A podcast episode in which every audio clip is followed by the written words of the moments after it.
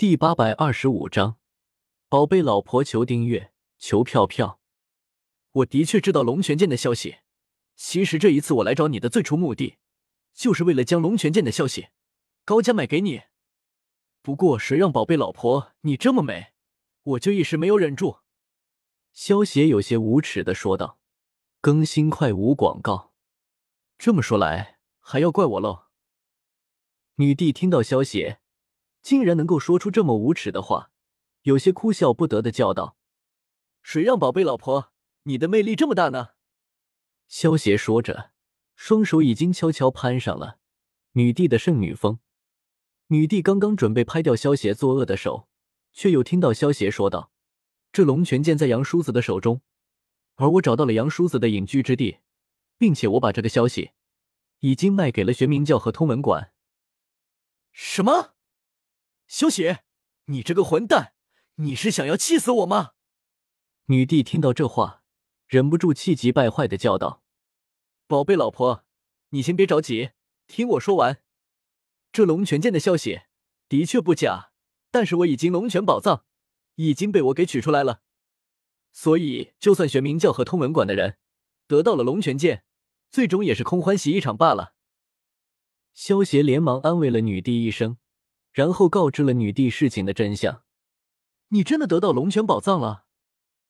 女帝有些不敢相信的反问道：“如果我没有将龙泉宝藏提前取出来，我怎么可能会将龙泉剑的消息告诉玄冥教和通文馆呢？还不是为了坑他们一把吗？”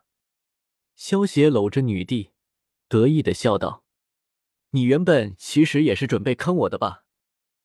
女帝见到萧邪这么得意的模样，忍不住白了萧邪一眼。一开始我的确是准备坑一把幻音方的。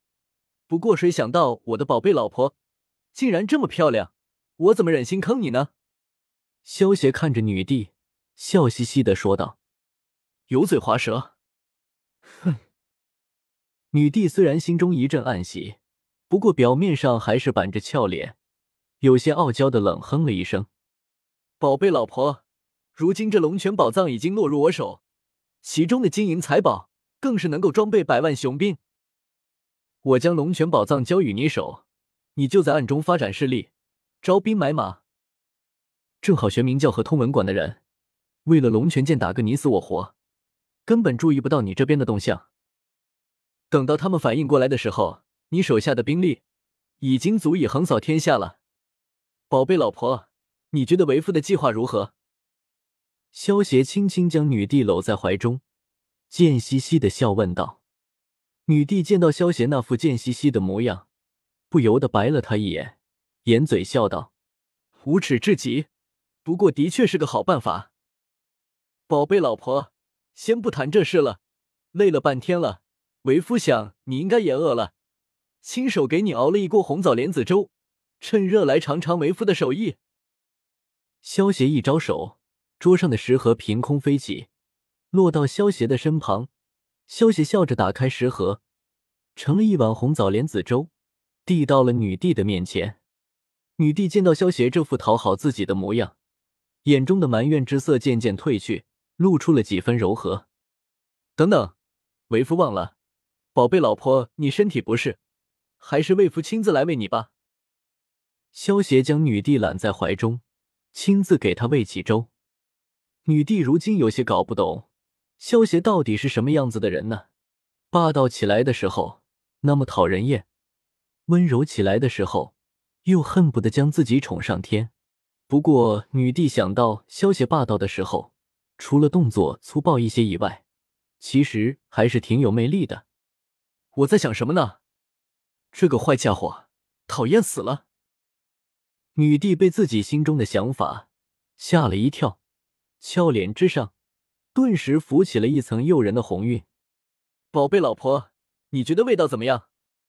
萧邪喂了女帝一口粥后，有些期待的问道：“凑合吧。”女帝白了萧邪一眼，故意打击道：“不会吧？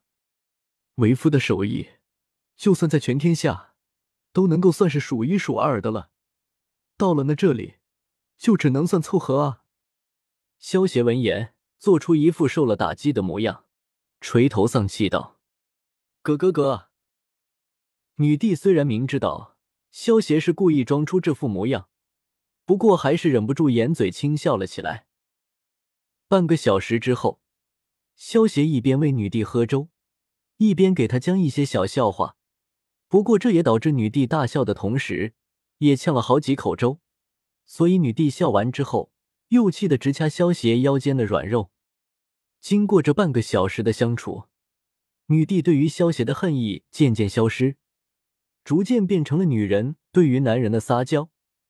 就算是女帝时不时的打萧邪几下，但是更多的却是一副小女人的姿态。宝贝老婆，你再休息一会吧，我已经吩咐那些侍女，不准过来打扰你了。有什么事情？明天再说吧。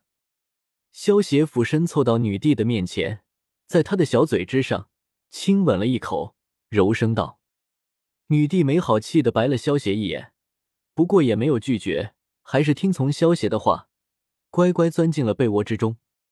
看着萧协离去的背影，女帝心中不由得觉得一阵空落落的。不过女帝随即拍了拍自己红扑扑的脸颊，暗骂自己下贱。”这个坏家伙有什么好的？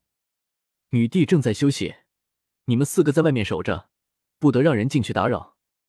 萧协走出寝殿，朝着四名侍女吩咐道：“是。”四名侍女听到萧协吩咐，连忙应道：“如今萧协在这些侍女心中可是如同神魔一般的存在，毕竟他们可是亲眼看到萧协御剑飞行，从天而降的。”之后更是光凭气势就镇压了整个幻音坊的侍女，他们哪里还敢反抗啊？一日一早，当清晨的第一缕阳光从远方的地平线升起的时候，女帝便缓缓睁开了她的美眸。宝贝老婆，你醒了，一日之计在于晨，陪为夫晨运一番吧。萧协伸手轻抚女帝的俏脸，坏笑道：“什么？呜啊！”萧协话落，一个翻身，朝着女帝压了过去，直接将女帝嘴里的话给堵了回去。门口的四位侍女听到女帝寝殿之中传来的靡靡之音，顿时一阵面红耳赤。不过没有女帝的命令，他们也不敢离开，只能站在门口苦苦忍耐。两个小时之后，女帝一把推开萧协，满脸恳求道。夫君，你就放过真儿吧，否则真儿今日又下不了床了。